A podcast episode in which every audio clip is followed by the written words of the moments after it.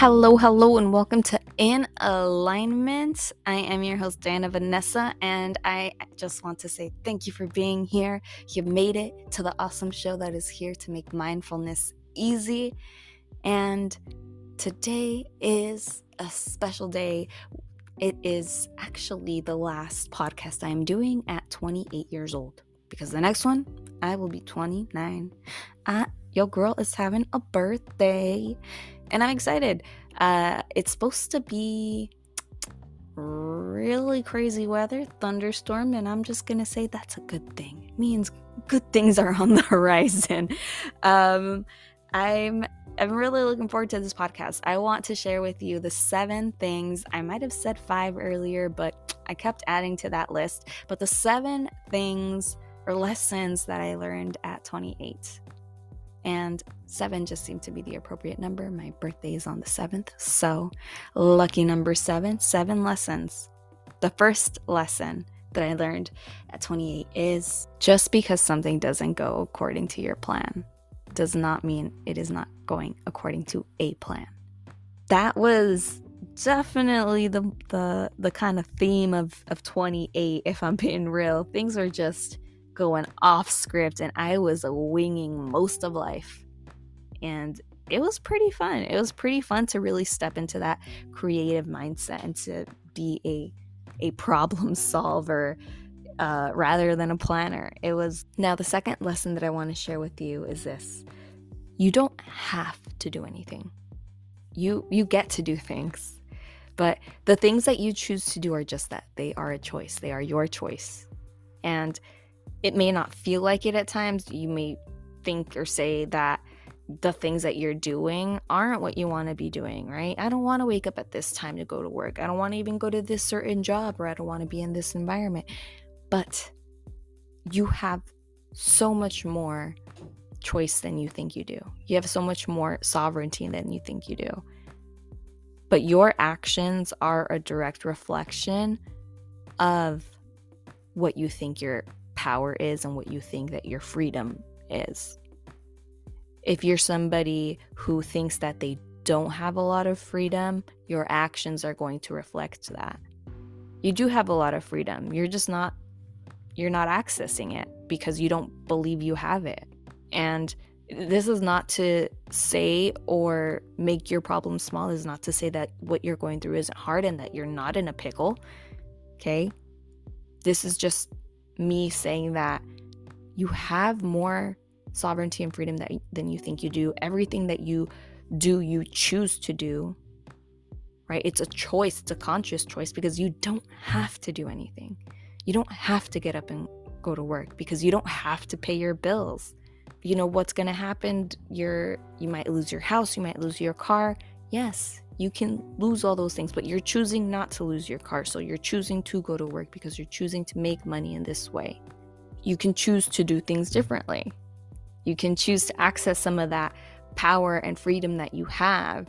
You can choose to go off script. You can choose to take risks. You may not feel like you're in the position to do so, but again, that's your perception of but that's why I, I really want to stress that. Well, that's the lesson I learned. And I really did some crazy things. You know, I moved across the country, I drove across the country. And I, I never thought I'd be able to say that. I never, I've dreamt of that. I've said I've wanted to do that. But at 28, I did it. At 28, I quit my job without a backup job and I drove across the country and I moved across the country with everything packed into my little car. I did so while I was in debt. I did so while I needed to pay bills. I I had help. I definitely had help along the way, but I had to ask for that help. And I had to be resourceful and be vulnerable. You know, I, I had to choose to do a lot of things that would help put me in a place where I could ask for help. But this is kind of just me going off script, but hopefully that, that that was helpful and empowering in some in some sort of way because that's that's what I'm hoping to share here.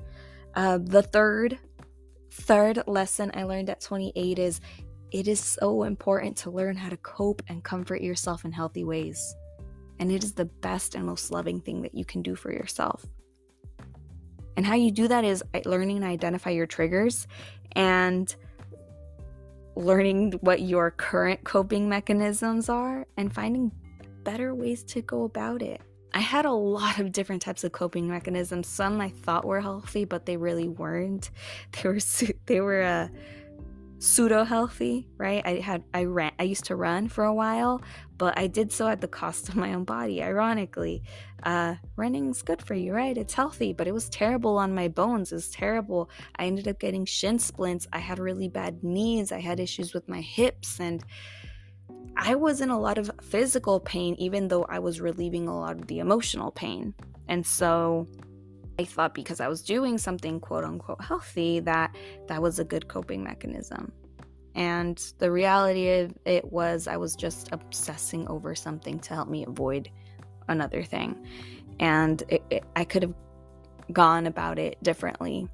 Um, and there just wasn't awareness just yet or at that time. I most recently have been, I think, mastering this. Um, I I have not had the best relationship with food. Um, I had battled with a lot of different eating disorders in my youth, and the most recent has been binge eating, and I think that has been the most, the one I've struggled with the most um, has been binge eating. And there's just, I, I pray you never have to feel this, uh, but there's just this, I don't even want to call it hunger, but there's just this feeling and this need to satiate this like hunger. So you just keep eating and you you'll eat a lot until it makes you sick and then you don't feel good about yourself and yeah, it's it's a whole thing. It is a whole thing where you just eat until the point of discomfort and it's it's it's a terrible cycle to get caught in. But anyways, I, I was realizing that I, I was seeking this comfort. I needed to feel comforted. And 28 was when I really began to hone in on the habits that are going to help me cope and feel com- comforted. And one of the big ones was drinking tea because I heard it somewhere drinking tea is like getting a hug from the inside. And that's what it felt like. I did feel like I was getting hugged from the inside. And so I I made it a point to drink tea whenever I would feel that. Instead of binge eating, I would make myself a cup tea. And it, it's gotten to the point where even beginning to make the tea is very therapeutic. And so, as soon, you know, just filling up the teapot, putting the teapot on the stove, turning it on is in, in just in and of itself, that process, that routine is so comforting and then when I finally get to enjoy that cup of tea, I, I already feel so good by then that at that point it's just me enjoying something rather than me me comforting myself. But it, it does. It's it's a little mini hug from the inside and I I also make sure that I vocalize to my partner and to my friends and family that I like physical touch. So, you know, hugs, holding hands, um, you know, just like pat on the back. that that that is very helpful for me. And i vocalize when i need that. I i will ask for a hug or i'll come up to them and be like is it okay if i if i hug you? I need a hug right now. Um it's it's been really really helpful for me to learn my love languages and learn better ways to comfort myself when i'm not feeling good. And that's been an incredible lesson and incredible thing that I've been able to practice in this past year. The next lesson that I've learned and that I've been really practicing these past couple months is changing my perception of money and my relationship with money. So, this lesson has been to have a positive relationship with money in order to grant yourself more freedom. I didn't realize what kind of relationship I had with money until I really began doing all this work. Um, I used to be someone who said, I just need enough. I just need enough. I need enough to have all my bills paid, to not be in debt. I just need enough to, you know, have myself a, a space to live and to get by. I don't need luxury. I don't need too much, right? But I mean, one, that's really vague. And two, it's really limiting it, it, and negative because it's like, well, why can't you have a lot of it. Why do you have to have, you know, like as little as possible or, you know, a certain amount that's that's only good enough to get you by? It's cuz you kind of don't want it. And if you don't want it, it's because you think there's something bad attached to it. And so, oh my goodness, that was that was a lot to uncover, but I have learned thanks to Sorelle Amore, S O R E L L E, Amore A M O R E. I follow her on YouTube. And Sorelle Amore Finances is the channel that I watch and she's she's taught me a lot and she's helped open me up to the idea of how beautiful your life could be if you have a better relationship with money. Because you can do so much more for yourself and you can do so much more for others. You have so much more freedom. Freedom is a huge thing. You have so much more freedom with your time and with your energy if you're not worrying about money and if you have a good relationship with money. Until I realized how bad my relationship was with money, I, I wasn't able to to do much because I felt so limited and I you know I I felt so trapped and that was really a big thing that was leading like that was that was causing my depression. My relationship to money was causing my own depression. And i i wanted to improve that because i wanted to help myself. First for my mental health but then it got to the place where i was hungry for that freedom. And once i understood what kind of freedom you can have when you get your finances in order and you have, you know, that positive relationship with money and positive understanding of what it could really do for you. Oh my goodness, my world changed and I'm not saying that I'm I'm not depressed and I'm completely healed. No, like it still gets a little harder, but now I have this sense of purpose and drive to help me through that. And I'm, I'm so incredibly grateful for that. I'm in such a, a wonderful place. And I, I, I know I have a lot to look forward to if I keep this up. So this is in the process. This isn't something I've by any means mastered. This is something I'm in the process of. And I encourage you to start questioning that within yourself as well. What is your relationship to money and can you better it? The next lesson that I have learned this year is, or, or this past year at 28, was the importance of being kind and gentle to yourself. When you are kind and gentle and compassionate with yourself and with others, you're able to break down these walls and these barriers.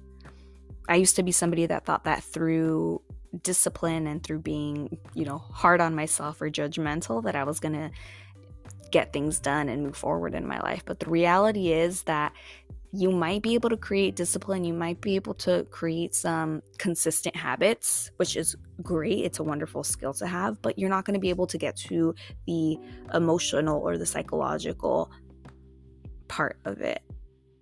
Right? If you have developed a bad or unhealthy habit, or if you've developed this um, something in your life that that's that's going on and you're not really sure why that that's you're not going to be able to get to that why. You're not going to be able to get to a deeper understanding of it and be able to heal that. Because you don't feel safe. Your body and your mind and your soul don't feel safe if they feel like they're being judged right? If you don't feel safe within yourself then you're not going to be able to drop those boundaries to go deeper to be vulnerable with yourself. And so when you approach yourself with this kindness, with this gentleness. You can go deeper. And when you can go deeper, you can do transformational healing. And you can do amazing things with, with that and for yourself. And most importantly, you get to improve your relationship with yourself and with others. And I promise you, it's such a beautiful, beautiful thing. And 28, I have really learned to love my own company. I have, and it's it's such an incredible feeling. And that's actually my my next lesson is learning to love your own company. There is nothing better than that. There's nothing better than enjoying your own company cuz you you're not trying to escape or distract yourself as often. It's I think it's something that huh, maybe that is kind of what what this is all leading to. I think mindfulness is a means of getting to a place where you can enjoy your own company. And it's something that I want to help others do and come about on on their journey is learning to like their own company and like to be with themselves. And I, I, do believe that mindfulness is a way of helping you get there. It's a practical a practical way of of helping you get there. Now i want to say this is number seven because i wrote this down as number seven and i hope i didn't skip any but the seventh lesson that I've learned is that you cannot be mad at somebody for violating a boundary that you never set. You can't be mad at somebody for doing or not doing something that you didn't explicitly or clearly state because it's not fair. And I want to make this clear. We all have different upbringings, we all have different values, we all have different experiences, and all of that's going to lead to different beliefs. And so, you might have a perception of how something is supposed to be in a relationship, whether that be romantic or, you know, a friendship. But if you're not clearly communicating that, the other person is not going to know because they're not you. Okay? They are not you. They they cannot know that. There's no way that they can know that just as there is no way that you can know what's going on with them. And even if you're very intuitive or very perceptive and, and understanding of what somebody else is feeling and going through, that doesn't mean that you're going to know all of their values and priorities. Because even it, within the same family, even with people who have had the same upbringing, there is different values and beliefs. And so if you fight with your family members over something that they don't agree on, imagine somebody who wasn't even growing up in that same environment, that didn't have your experiences, that had a whole different life outside of you. They're they're going to come to your come into your life with those different experiences and beliefs and customs.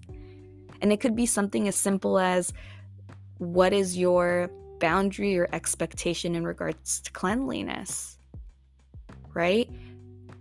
I had a lot of issues with roommates until I was able to really understand this and understand that I needed to communicate it. See, for for me, it was okay if my room was a mess so long as the public space was clean and organized. So I, I didn't want to, I didn't leave my things out in the living room. All my things were in my bedroom. But then my room was a mess.